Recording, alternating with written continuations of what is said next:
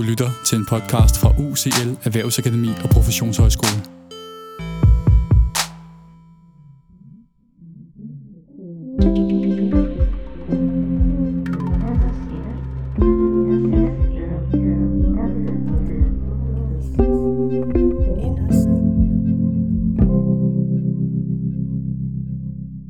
Velkommen til den her podcast, øh, som kommer til at handle om seksualitet, køn og mangfoldighed 2022, produceret af UCL Erhvervsakademi og Professionshøjskole.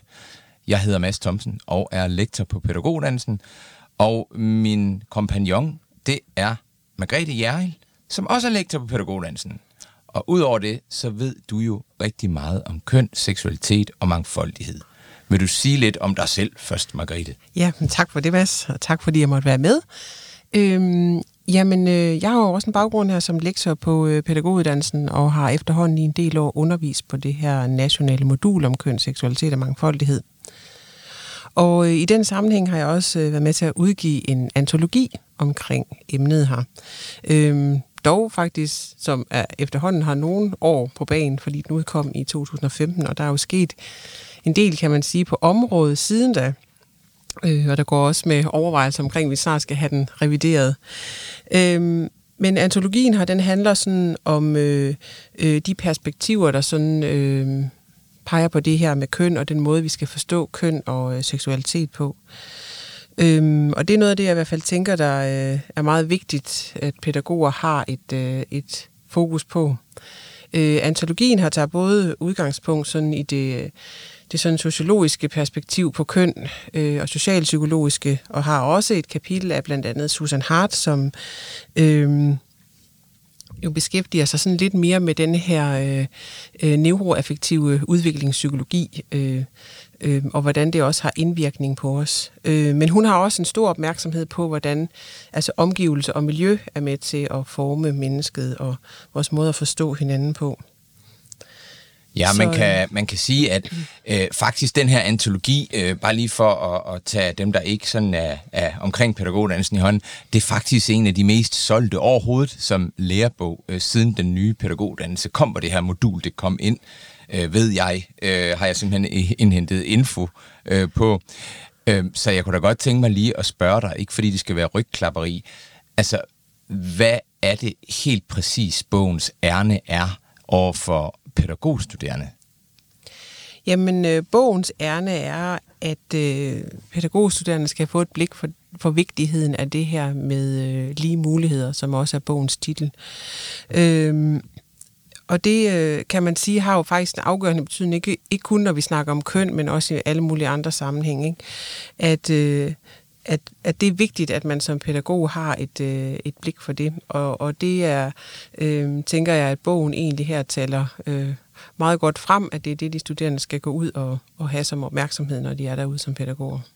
Sådan, lige muligheder. Og det, det vil de fleste jo nok øh, være enige i, at øh, børn øh, og mennesker skal have lige muligheder. Men, øh, men der er jo sådan nogle der er sådan nogle, hvad kan man sige, forskellige faglige perspektiver og uenigheder om, hvordan det så ligesom skal ske i praksis. Øhm, og der er der jo nogen, der ligesom også udgiver nogle bøger, øhm, ud fra sådan et øh, mere sådan neuropsykologisk eller neurologisk øh, perspektiv ud fra hjernen, mm. øh, der ligesom opriser nogle, nogle, nogle, hvad kan man kalde det, fakta om hjernen, og det er en hel diskussion i sig selv om, om hjernerne er ens på tværs af køn, eller de ikke er. Man kan finde mange kloge hoveder, der mener noget forskelligt. Øh, jeg tror nok overvejende mener, at der ikke er forskel, men det er faktisk ikke det, jeg synes er interessant. Det, jeg synes er interessant, det er, hvordan det fortolkes ind i praksis. Og der er så nogen, der fortolker det sådan, at jamen, hvis der så er en forskel, så skal vi også behandle børnene efter den forskel. Øh, det giver vel meget god mening, eller hvad, hvad, hvad tænker du om det? Altså jeg tænker i virkeligheden, det er måske lidt farligt at, øh, at gå for meget op i det her med, øh, hvis der nu er nogle forskelle på vores hjerner, øh, så skal vi vel stadigvæk øh, tilbyde de her børn eller borgere, eller hvad vi står over for, lige muligheder. Øh, jeg tænker ikke, det er det, der skal være afgørende for, øh, om man kan få lov til at gøre det ene eller andet i en, øh, i en pædagogisk sammenhæng, men at det er vigtigt, at det er barnets eget udgangspunkt, at man øh, øh, er optaget af. Øhm, så øh, så jeg, jeg tænker, det kan være sådan lidt en, en farlig forståelse. Og, øh, og som du selv siger, jamen så er der meget forskning for og imod. Øh, der er også forskning, der viser, at der er lige så stor forskel på drenges hjerner indbyrdes nogle gange, end der egentlig er øh, på forskellene i kønnen. Så, øh, øh, så det synes jeg da også er vigtigt at have, have med i, i, øh, i sin tænkning.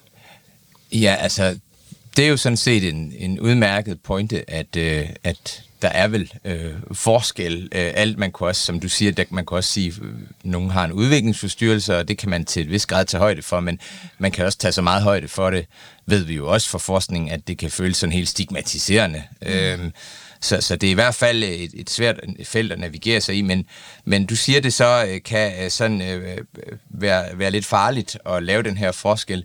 Øhm, kan du øh, måske øh, give nogle eksempler på dem, der måske ikke, for dem, der ikke lige har, har været i praksis, øh, der tænker, det giver da meget god mening at behandle børn efter drenge og piger, og hvordan deres hjerner er, hvis der altså er den forskel. Mm. Kan du give nogle eksempler på, hvor, hvor, hvor, hvorfor det kan være lidt uhensigtsmæssigt at lave den forskel for praksis?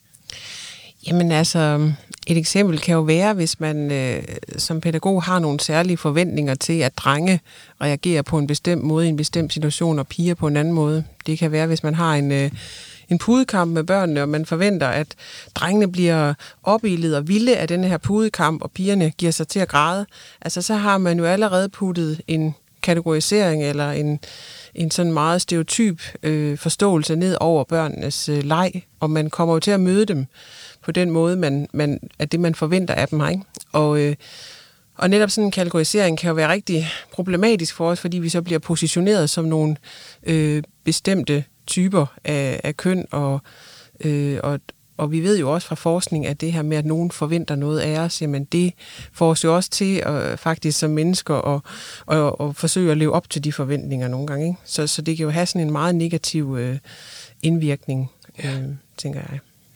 Ja, Øh, det kan jeg faktisk godt øh, genkende øh, for, for noget af sådan min egen øh, praksis. Øh, jeg kan huske en gang, jeg arbejdede med en dreng, der havde ADHD. Det har så ikke så meget lige med køn at gøre i den her sammenhæng, men, men øh, hvor jeg sådan skulle hjælpe ham med ikke at, at blive lidt voldsom, når han følte, at nogen øh, provokerede ham. Øhm, og det skal nogen selvfølgelig heller ikke, men, men, øhm, men det vil aldrig gavne ham at, at slå andre. Så det, det snakker vi lidt om, og hvor han så siger, jamen Mads, jeg har ADHD, så, så det, det, det kan jeg ikke gøre for. Og så siger, det, har, det står der ingen steder, at fordi man har ADHD, så slår man andre mennesker. Hvor han så siger, at det har altid fået at vide, at det er derfor. Øh, så det, synes, det er egentlig en meget god pointe. Det er vel det, du også i tale sætter her, at jamen, hvis vi har en forventning om, at godt kan lide pudekampe, så kan de godt lide pudekampe. Ja. Øh, selvom det måske ikke nødvendigvis er tilfældet. Ja, lige præcis. Øh, det, og, det, og det er jo et rigtig godt eksempel på det her med, hvordan vi også kommer til at påtage os øh, bestemt adfærd eller øh, kategoriseringer, fordi at vi tænker, det er det her, at jeg skal leve op til her. Øhm, og, og, og det tænker jeg også, man sådan kan begrunde ind i, altså når jeg snakker for eksempel med pædagogstuderende om det her med, at de synes, de kan se forskel på drenge og pigers lege. Øh, men er det fordi, at de i virkeligheden møder dem med de forventninger, de har om, at der er de her forskelle, eller møder de dem reelt med et helt neutralt blik? Øh, så, så vi kan jo aldrig sådan helt finde ud af, om, om det her med forskellene på drenge og pigers lege måske i virkeligheden handler om, om pædagogens eller den voksnes møde med dem, øh, frem for at det egentlig er det, de selv kan man sige. Alt det, der udspringer fra dem selv, ikke? Ja, så altså, hvis man ligesom lærer, at hvis man nu kun underviser i, at øh, drenge og pigers hjerner er forskellige, og derfor skal de behandles forskellige, måske med velmenende intentioner, jamen det vil sige, hvis jeg forstår dig ret, det du siger, det er, at så har man nærmest sådan lidt øh, uintentionelt et tunnelsyn, der gør, at man ser faktisk kun de forskellige. Man ser ikke de drenge, der måske gør noget, der sådan øh, ikke harmonerer med den forforståelse, der er. Ja. Ja. Så det kan det godt være, ja. Så det er jo ret vigtigt, at man i hvert fald som pædagog sådan har øje for det her med at arbejde med den normkritiske tilgang. Ikke? Øhm, og det synes jeg, der er heldigvis, der er kommet mere fokus på. Nogle steder kan jeg se, at man har sin opmærksomhed på det. Altså det her med at være opmærksom på de normer, der styrer vores øh, øh, forståelse af verden og vores strukturer og måder at gøre ting på. Øhm, og det, kan, det har jo også stor betydning netop i den her måde at, at forstå køn på, ikke? at vi ikke øh, møder børnene med, med de her øh, typiske normer, som vi har for, for det ene og det andet.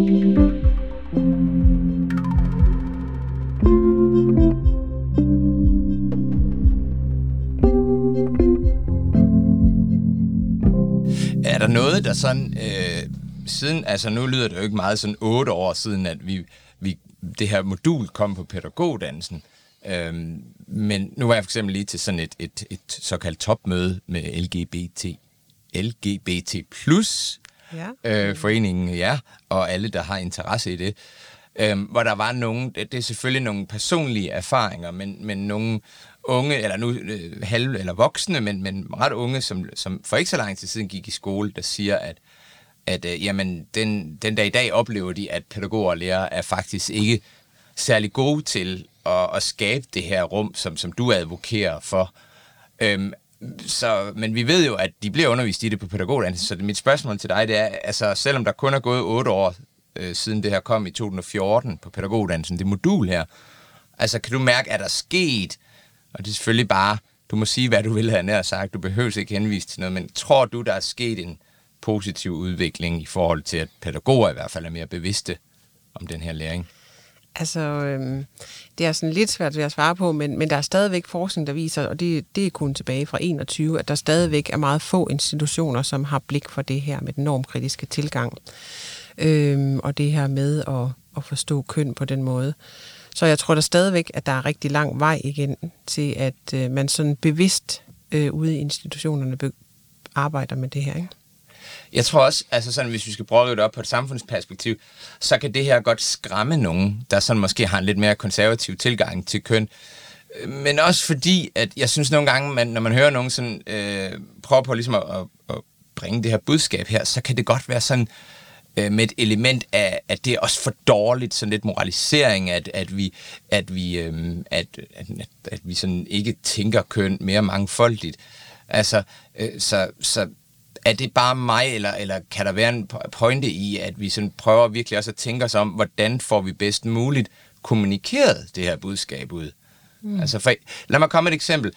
Jeg så engang øh, på noget, en valid kilde som Facebook, at øh, der var, det var over øh, i København et eller andet sted, og det er også lige meget, hvor det var henne. Men i en institution, der var der en pædagogmedhjælper, som selvfølgelig ikke måske har så meget viden om det her, som du ved en masse om, Øh, men der var en pædagogmedhjælper, der havde skrevet en sæd til forældrene. Kære forældre, pigerne er lige over og lege med perler, eller nusse med perler, og drengene er gået ud og lege kriger ude i skoven. Og jeg ved ikke, om det var lige den periode, der også kom øh, det her med den nye pædagoguddannelse med et modul med køn, seksualitet og mangfoldighed. Men der var jo en shitstorm uden lige, øh, hvor det her billede blev taget for Aula og blev lagt op på Facebook, og øh, der var rigtig mange, der sådan vidste noget om køn tydeligvis, der sådan nærmest, altså jeg svinede den her stakkels pædagogmedhjælper øh, til. Og det hører jeg selvfølgelig, at, at, at det er ikke det, du siger, vi skal gøre. Men øh, hvad skal der til for? Altså, lad os sige, du har alle penge i verden. Værsgo, Margrethe. Hvad skal der til for, at vi så får det her implementeret mere i vores institutioner? Hvad er det kurser? Er det, er det mere på uddannelsen, eller hvor er vi henne? Altså, ja, begge dele nok i virkeligheden, ikke?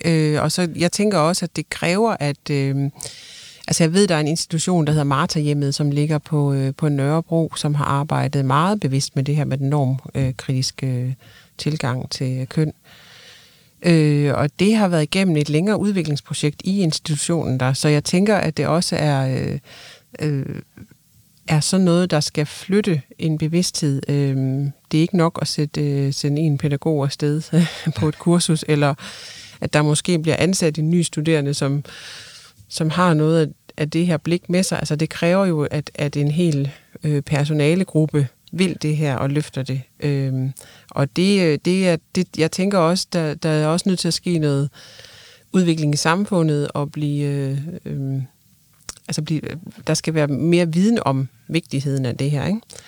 Øhm, så, så det har vi da også øh, helt sikkert brug for, for at kunne, kunne flytte det ude i, i daginstitutionerne, tænker jeg. Ja, vi ja. bliver simpelthen nødt til at have det op på et politisk niveau. Sådan op, og så det kan sive ned og frem og tilbage. Øh, fordi som du siger, altså, at det har man måske oplevet mange gange, at det der med at sende en medarbejder eller to på et kursus, og så skal de ligesom tage det med hjem, øh, det er virkelig hårde odds, ikke der? Ja. Særligt hvis der er en lang kultur for at se køn som meget forskellige. Ja, Ja. eller slet ikke at have øh, bevidstheden om det. Øhm, de studerende ser også nogle gange en, en, en lidt ældre DR-dokumentar, der hedder Uden Køn, hvor der faktisk er en daginstitution, der arbejder også mm. med det her med at, at være mere sådan kønsneutral i deres øh, tilgang. Mm. Øhm, og det, der jo også er meget interessant i, øh, i den dokumentar, det er det her med, øh, hvordan at pædagogerne i, i, altså i deres mandlige eller kvindelige øh, rollemodeller ikke, kommer til at påtage sig bestemte opgaver. Øh, der er et par kvinder i den der øh, dokumentar, som sådan meget, dem der er struktureret og holder styr på tingene, og så har de den sådan lidt ældre mandlige pædagog, som er ham, der sådan fjoller lidt rundt. Og, og så skal Leger de, med børnene. Leger med børnene, ja, lige præcis.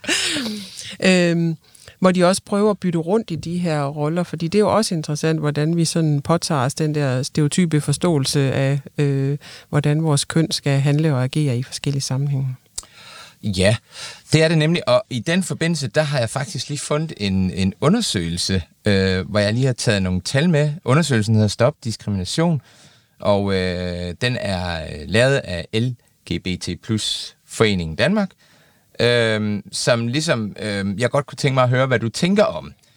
Øh, og, og den konkluderer blandt andet, at 16 procent af LGBT plus elever øh, er, altså kun, undskyld, kun 16 procent af LGBT plus elever er trygge ved at være åben om deres seksualitet. Så det vil altså sige, at vi har rigtig mange, øh, som er utrygge ved simpelthen i, i skolen at åbne op omkring deres seksualitet.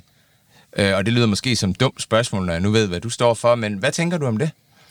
Det tænker jeg er meget øh, problematisk i virkeligheden, at, øh, at vi ikke har muligheden for at, øh, at tale om, hvad det er for øh, seksuelle orienteringer, vi for eksempel øh, ser os selv ind i. Øh, og jeg ved da også, der er mange sådan diskussioner omkring, altså der er jo kommet, hvis man går på LGBT's øh, foreningens hjemmeside, har de jo en hel ordbog nu over de her forskellige typer seksuelle orienteringer, som der, der findes nu. Øhm, og mange bliver ret overrasket over, hvor mange der egentlig øh, øh, findes. Og øh, nogen diskuterer jo også det, at man behøver vi alle de her øh, kategoriseringer i virkeligheden. Øh, kunne vi ikke bare have et samfund, hvor, hvor det var okay at være den, man er?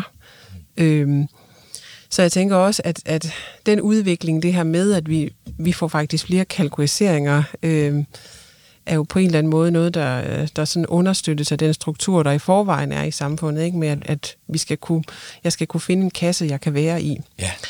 Øhm, og jeg tænker, det er et stort problem, at, at vi i virkeligheden ikke bare kan, kan være dem, vi er, øh, og få lov at være det, uden at, at skal være utrygge ved at fortælle om, hvad, hvad for en seksuel orientering man har, eller hvad for et menneske, kunne man også bare sige, at man er, ikke? Jo, og, og det, er jo, det er jo interessant, ikke? Fordi der er jo nok ikke nogen børn, der fødes med en frygt for at fortælle om, hvem de er.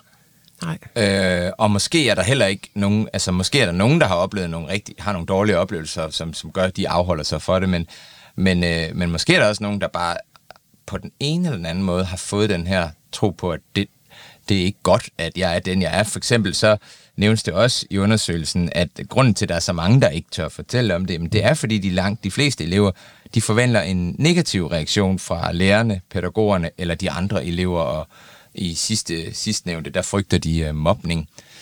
Øhm, og og der, det må jo være, der må der være et eller andet sted i samfundet, der ligesom giver dem den, det indtryk, Ja. tænker jeg lige Ja. umiddelbart. Det tænker jeg også. Og, og, og, og det er jo måske, fordi de øh, enten har hørt fra andre, eller har den her fornemmelse af, at der er, at her bryder jeg med nogle normer, ikke, som, øh, som ikke er accepteret i samfundet. Ja. Og øh, det, jeg tænker, at det er det, der holder dem tilbage. Så vi, vi bør have et, et normkritisk, normkritisk tilgang i hele vores samfund i virkeligheden. Ikke? Det er jo ikke bare ja. i institutionerne. Og normkritisk, igen, dem der ikke lige er inde i vores verden, det vil jo simpelthen, som man siger det, vi har, hvis vi har en norm om, at køn er to køn, og det er sådan, det er, og yes. de er forskellige, så er det faktisk lige vigtigt at gøre sig bevidst om, at det er bare en norm. Ja, lige præcis. Ja. Og en norm om, at mænd og kvinder er gift, og Ja, ja. at man ja, Ja. lever sammen på den måde. Øh, der, der kan man jo også se en, en udvikling i det her med familieformerne. Det underviser jeg også en del i. Øh, og vi kigger også lidt ind i Danmarks statistik, og, og der kan man heldigvis se en stigning i det her med, at der bliver flere og flere par øh, af samme køn, øh, som også har børn. Ikke?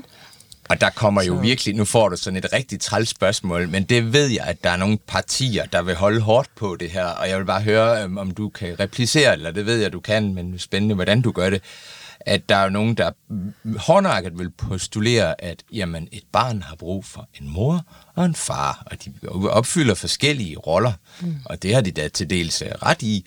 Øhm, men øh, ved vi noget om, at dem, der så har to mødre eller to fædre, at de faktisk får nogle udfordringer? Det, altså er det Nej, det er der ikke noget, der peger på. Altså det, man ved, det er jo, at børn har brug for omsorgspersoner, ikke? Øh, nære relationer til nogen, som tager sig af dem, opfylder deres behov. Øh, så, så man ved ikke noget om, hvad, øh, hvad det i virkeligheden har af, af betydning. Og det tænker jeg heller ikke har nogen betydning i virkeligheden, hvis vi lavede nogle dybdegående undersøgelser på det. Ja, ja, ej, men det, og det, det, det er jo vigtigt. Altså, det er jo her, hvor, hvor, hvor vi må holde, altså sådan adskille politik og, og forskning eller faglighed, fordi vi kan ikke altid være sikre på, at politikerne nødvendigvis tager udgangspunkt i det. Øh, Det er helt legitimt i politik og nærmest følge sin mavefornemmelse og stålsat overbevisning, men der vil vi så for et fagligt perspektiv slå et slag for, at der er intet forskning, der understøtter, at man sådan traditionelt som barn har brug for en mor og en far. Ja. Det er omsorgen. Det er siger. omsorg, ja. Ja. ja. Og jeg tænker i virkeligheden, måske ville det også være umuligt at lave den forskning, fordi der er så mange andre ting, der spiller ind på et barns udvikling, så vi kan jo ikke vide det. Øhm, jeg selv mistede min mor, da jeg var seks år, og levede stort set resten af min barndom med min far som omsorgsperson, og det øh, tænker jeg, der ikke har været noget problem. Jeg synes da selv, jeg er et ret fantastisk Du er menneske du er endt meget godt, synes jeg da også, vil jeg da gerne bekræfte. Ja. Ja. Ja, så, så det, jeg tænker, der vil også være for mange ting, der forstyrrer sådan en, en forskning, fordi der er et miljø udenom, der, der også påvirker, og øh, øh, så, så tænker jeg ikke, at vi kan bruge det så meget i virkeligheden. Nej.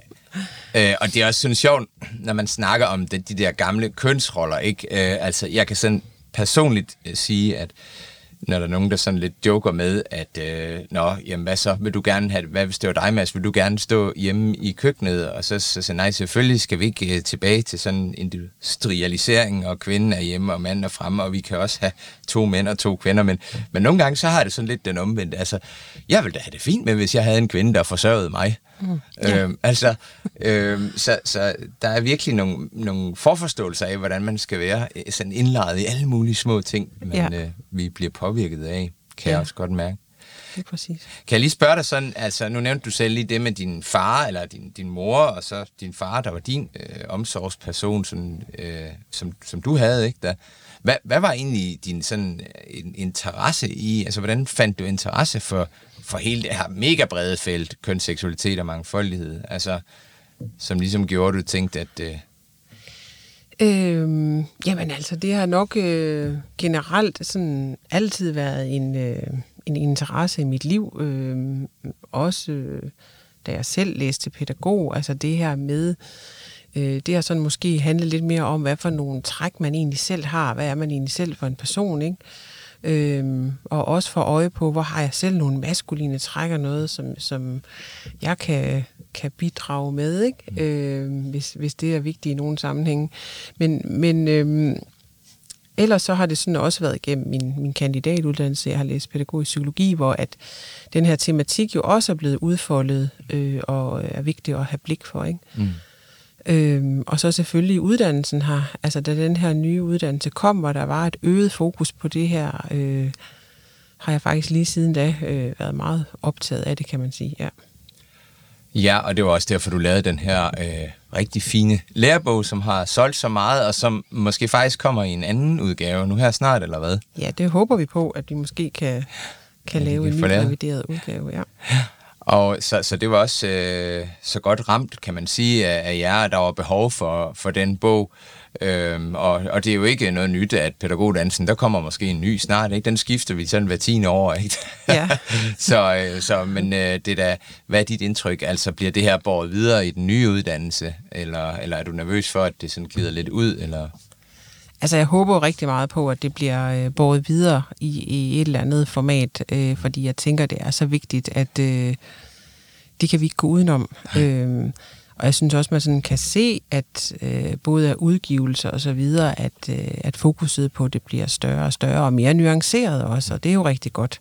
Ja. Øh, altså både på det her med køn, men også det med seksualitet, ikke, som jeg tænker, det er... Øh, det er noget, vi ikke kommer udenom, og, og for vores pædagogstuderende er det jo typisk en, øh, en kæmpe øjenåbner. Altså, øh, jeg har nogle gange studerende, der hiver fat i mig efter undervisningen, når vi har haft også noget om seksualitet, og siger, hold op, altså, du har virkelig åbnet mine øjne for et eller andet, som jeg bare overhovedet ikke anede, at jeg skulle forholde mig til.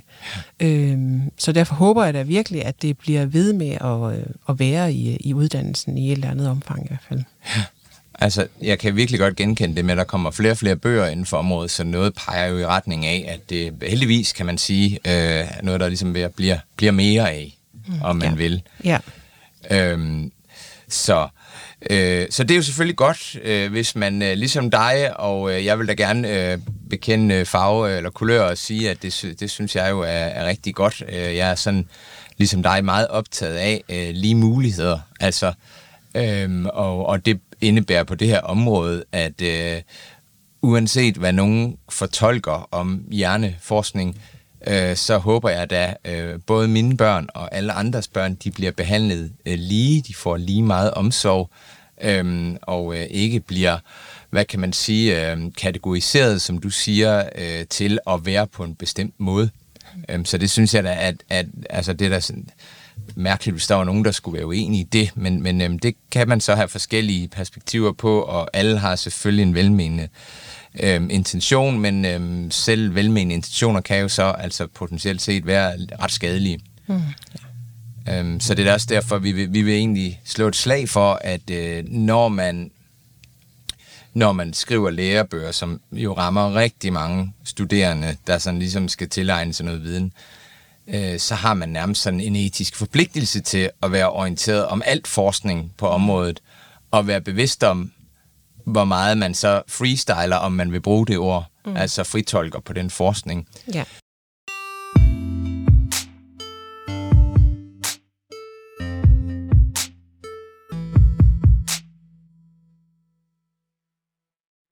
Øhm, har du noget sådan, øhm, altså ren nysgerrighed her, er der noget andet litteratur, du sådan har fingrene i, der snart kommer, og vi kan, vi kan nu, der kommer måske en anden uh, revideret udgave, men uh, har du andet, du sådan har pillet ved, han har sagt, du, du kan sige, for dem, der ikke lige magter at læse en, en rigtig stor, tyk bog, ja. ikke, at, ikke at lige muligheder er det, men, men, øh, men øh, er der noget andet litteratur, du også tænker, det her det er lidt mere sådan nemt og hurtigt at komme igennem? At komme igennem, ja. ja. Altså du tænker inden for de her tematikker? Ja.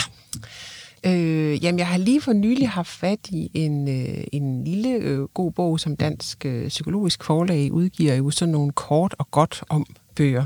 Ja. Og der er der faktisk udkommet en omkring seksualitet, øh, som egentlig sådan øh, i meget fine små kapitler bevæger sig ret fint rundt om emnet og nogle af de sådan aspekter, der er øh, vigtige at have for øje. Og den tænker jeg egentlig er, er ret oplagt og, og få fat på, måske, så, hvis man er optaget af emnet. Ja. Kort og godt om uh, seksualitet, simpelthen, ja, ja, for Dansk Psykologisk Forlag. Yes. Simpelthen en opfordring til dem, der sådan er nysgerrige på emnet, som måske ikke ved så meget ja. øhm, om det. Og udover det, så er der jo kommet fra øh, Hans Rejsels forlag en øh, udgivelse, der hedder Norm, øh, øh, Normkritik i pædagogisk praksis, tror jeg, den hedder. Ja. Øh, som jeg også synes er et virkelig fed udgivelse, som bevæger sig rundt også om flere områder end bare dagtilbud, men også skolefritid og social specialområdet. Øh, også har været i det her positioneringsbegreb, fordi at pædagoger, som går ind med en definitionsmagt, øh, jo let kan komme til at positionere børn i bestemte kønsforståelser osv. Så den har nogle rigtig øh, fine perspektiver, som øh, også kan hjælpe en med at få de her refleksioner i gang om, hvordan man arbejder normkritisk. Ja, fordi en, en, en vigtig, hvad kan man sige, didaktisk overvejelse, og det var også sådan egentlig lidt det, at, at jeg tænkte, vi snakkede om, eller vi var inde på der med det, den historie med pædagogmedhjælperen, der havde lavet den der besked om, at pigerne er over og nusse, og drengene er ude og lave historie. Altså, så siger det, at, at det skal skabe refleksion, fordi man, man, man oplyser vel ikke ved at stå med, med pisken og sige, nu må du ikke tænke sådan om køn mere, øh, som du har lært, siden du blev født.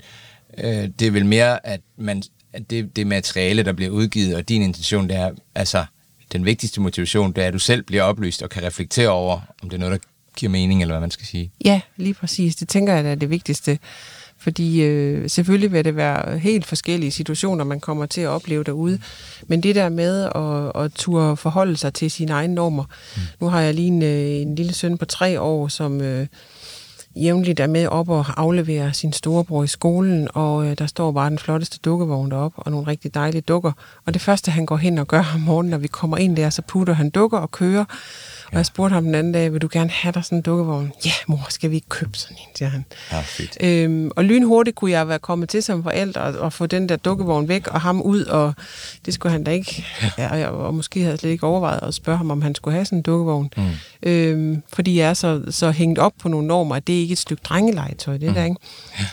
Så jeg tænker jo, at det er det hele det der normkritiske perspektiv gerne skulle hjælpe os med lige at, at tænke os om, når vi står der og øh, er ved at bedømme et eller andet ud fra, fra nogle af de øh, forståelser, vi har med os.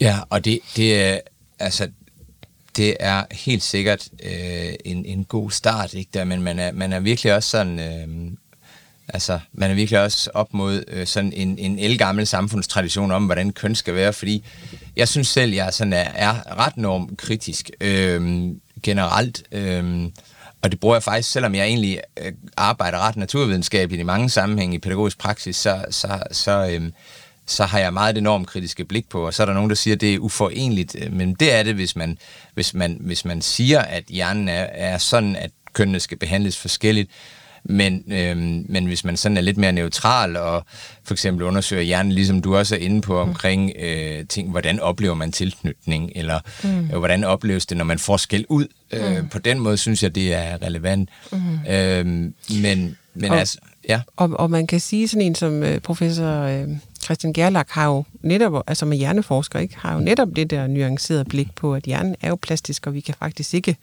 som sådan se forskel på det her med kønnene. Og kan, altså han vil også sagtens kunne øh, forene de her øh, perspektiver på køn. Og når du siger det, en, en god pointe i den sammenhæng, det er, øh, man kunne måske endda udlede fra hans perspektiv, at ja, øh, vi vil faktisk gerne medgive, at hjernerne er forskellige indrettet i forhold til køn, men det er fordi, de har lært det. Ja, altså, de, den er plastisk, den er formbar. Ja. Øhm, og det, det er lidt, altså nu nævnte du et, et, et privat eksempel med, med din, øh, din sønner, eller din søn. Øh, jeg, så vil jeg lige øh, øh, også give et eksempel med mine døtre, øh, og særligt min ældste, som snart fylder fire. Øh, på trods af, jeg, det var også det, jeg egentlig ville indlede med før, øh, synes jeg er ret normkritisk, øh, så, øh, så er det på en eller anden måde, uden, altså jeg har faktisk ikke tænkt over det, øh, men jeg lagde lige mærke til det i går aftes, hvor jeg lige skulle forberede mig til det her, vi skulle lave i dag. Så står jeg inde i min datters værelse, og jeg kigger rundt, og så går der op for mig, der er simpelthen bare lyserødt og lyserødt plastik og lilla plastik over alt. Og det er prinsesser, og det er kjoler. Øh, og jeg bliver, jeg bliver jo frygtelig flov nærmest, ikke da? Øh, fordi hvordan kan det lade sig gøre, når jeg nu faktisk prøver at øh, socialisere hende til ikke at tænke, øh, både i forhold til køn, men mennesker generelt til at, at være i kasser. Øhm, men, men det siger noget til mig om, at selvom man faktisk har det her perspektiv, så er samfundet på mange subtile måder indrettet til, at vi alligevel gør det. Ja, det er det jo. Altså, vi, øh, jeg, jeg vil også indrømme, at jeg tænker, hvis man kommer hjem til mig, kommer godt til, de to drenge, jeg har. Altså, øh, øh det er vi da, fordi at hele legetøjsverdenen, alt tøj, øh, alting er jo øh, delt op efter køn, ikke? Så øh, øh, det er meget svært at komme udenom, og vores børn bliver jo også påvirket alle mulige andre steder fra, end, øh, end bare hvad, hvad forældre og pædagoger gør, ikke? Og sådan en lille sjov, ja, det gør det nemlig en lille sjov ting i den sammenhæng, som øh, min datter faktisk spurgte mig om. Øh, det er fordi, at hvis der er et hit hjemme ved os, og jeg, jeg kunne forestille mig, at det også har været det, eller er hjemme ved jer, så er det Gurli Gris. Ja. Og øh, min ældste, og egentlig også min yngste, elsker Gurli Gris. Og det er jo, må man sige, sådan et, et typisk uh, traditionelt familiestruktur uh, eller mønster, de har. Og det er der jo som sådan ikke noget galt med, det lever jeg også selv i. Uh, men men uh, så havde hun lært, jeg tror hun havde mødt en pædagogstuderende. Uh, fordi lige pludselig så siger hun, far, uh, man må ikke se gurlig gris, fordi at det er en mor og en far, og, og, og, og først så gav det ingen mening for mig, fordi nogle gange siger det jo også noget sådan meget spændende kreativt, der ikke Ja. giver så meget mening. Uh, men så gik det op for mig, at hun faktisk, der var en eller anden, der havde prøvet at velment at lære hende, at hun skulle være bevidst om, at sådan behøves det jo ikke at være. Øh, og den synes jeg faktisk, øh, sådan i forældrerollen, var lidt svær at gå til, fordi jeg vil jo også gerne undgå, at man altså øh, siger, at nu må, nu må man ikke øh, være som den traditionelle perspektiv. Mm. Så altså, kunne du sådan sige noget til forældre, om, der sådan så tænker, må jeg nu ikke sige en mand og en dame mere? Altså, hvad vil du, hvordan vil du sådan, forældre, der ikke har sådan en faglig baggrund inden for det her i hvert fald, mm. kunne du, hvad er dit budskab til dem? Altså jeg tænker da, at selvfølgelig skal man have lov til at kalde sig kernefamilie, hvis man er det. Man skal også have lov til at kalde sig mand og kvinde, øh, fordi det kan være, altså men, sådan er det jo, øh, flertallet identificerer sig med, ikke? Øh, så jeg synes ikke, vi skal sådan sige, at man ikke må bruge kategoriseringerne øh, i den sammenhæng. Det, det, øh, det, det tror jeg også bliver problematisk for os. Ikke? Men jeg tænker da, at det er vigtigt, at børn har for øje, at øh, familieformer er forskellige, og pædagoger også. Øh, netop også, fordi vi ikke øh, kommer til at møde nogen øh, med fordomme. Øh, når jeg selv arbejder med det her emne, øh, familie og livsformer, så bruger jeg faktisk en novelle, øh, en, øh, noget skønlitteratur, som, øh, som vi arbejder med, som fortæller en, en historie ud fra en, øh, en enlig mors øh, perspektiv, ikke? som jeg også tænker, de kan komme til at møde mange af. Øh, og så man godt kan have en forståelse af, at måske er nogen, der bøvler med noget, eller det er svært at være enlig mor. Øh, så det, der jo er allervigtigst i den her sammenhæng, er i virkeligheden at have styr på sine forforståelser, øh, og, og, det, og, og give det videre til børn. Ikke? At der findes mange forskellige familier. Nogen har to mødre, og nogen har to fædre, og jeg ved også, der kommet lidt mere fokus på det i noget af børnelitteraturen. Øh, det her med, at man ikke nødvendigvis er en far, en mor og en kernefamilie, vel, men, men at det kan se meget forskelligt ud. Så det synes jeg da også, at man som forældre er, er vigtigt, at man er åben over for at, og taler med sine børn om, når de spørger til det. Det er jo ikke forkert at være en kernefamilie, og det er heller ikke forkert at være, have to mødre eller to fædre. Eller... Og med det, øh, synes jeg, det er jo faktisk øh, meget konkret og fint sagt. Det er ikke, fordi der er noget, der sådan er forkert. Men det, man ligesom kan sige i den her sammenhæng, det er, at der er bare nogle, nogle minoriteter, øh, som også skal have lov til at være med, og de skal ikke bare... Altså, nu det er ikke for at anklage nogen, der siger, at der bruger ordet rumme, mm. øh, men, men det er sådan et almindeligt ord, man, man rummer dem. Og jeg har for altid sådan et billede af, at det er sådan, om, så kan man holde nogen ud, ikke? Ja, jeg kan holde ud, præcis, de ja. eksisterer. Ja. Øhm, og det er ikke det helt det, jeg hører, du siger. Du siger faktisk, at I, jeg kan ikke så godt lide ordet børneopdragelse. Det lyder så øh, disciplinerende. Men hvis man nu bruger ordet børneopdragelse, mm. øhm, at man i sin opdragelse ligesom har med, at man husker at lære børnene, at det kan også se anderledes ud. Ja. Ja. Ja, at verden kan være anderledes. Ikke? Det, det er jo gerne det perspektiv, for jeg er meget enig med dig, det der med rummelighed, og det der med, at hvis vi siger, at vi rummer dem, så tolererer vi, at der er en minoritetsgruppe derovre, men vi, Det er vi også, har virkelig ikke, øh, virkeligheden ikke, altså vi har stadigvæk måske noget modstand på det, ikke? Ja. Øh, og det er jo det, vi skal helst skal have lagt på hylden, så, ja. så øh, det, det tænker jeg også er en vigtig pointe her. Ja, jamen Margrethe, så har vi været omkring litteratur, vi har været omkring forskning, vi har været omkring pædagogisk praksis, og vi har rundet forældrene. Ja. Er der noget sådan øh, her øh, afslutningsvis, at øh, vi sådan øh, vi sådan kan sige sådan opsamlende til, til alt det, vi har været omkring, øh, nogle, nogle vigtige pointers i forhold til øh, det brede område, som jo hedder køn, seksualitet og mangfoldighed, og man kunne tilføje flere ting, men altså noget omkring øh, emnet, der ligesom øh, ifølge dit perspektiv leder os i den rigtige retning. Er der nogle særlige ting, vi kan tage med os her, du lige det afslutte her, ja. ja, eller man kan sige, at de, de vigtigste budskaber i det her jo er, at, øh, at øh, vi alle sammen som mennesker i virkeligheden øver os i det her med at møde den øh, forskellighed, der er øh, derude, og, øh, og øver os i at gøre det øh, til en naturlig del af vores liv, så alle får øh, de samme lige muligheder, ikke? Det er virkelig en, øh, en, en, en god pointe, som igen, jeg sådan tænker, alle er enige øh, i, men øh, jeg har sådan øh, selv nogle gange lidt, lidt øh, hvad kan man sige, interesse også, øh, er lidt aktiv inden for politik, og der er alle også enige i det, men når det så kommer til forståelsen af, hvordan det øh, skal udmyndtes, så kan jeg godt nogle gange stille mig lidt undrende over, hvordan at at, at nogen ser lige, lige muligheder på den måde. Mm. Øhm, men det er jo så helt legitimt i politik, øhm, og det vi ligesom så gør her, det er sådan, vi kæmper så bare lige et slag ud fra viden og faglighed Ja, på det perspektiv. lige præcis, det er det, vi gør. Ja. Ja, med de ord, så vil øh, jeg på vegne af mig selv og UCL sige tak, Margrethe, fordi du kom og berigede os med din viden. Jamen, tak fordi jeg måtte komme. Det var godt.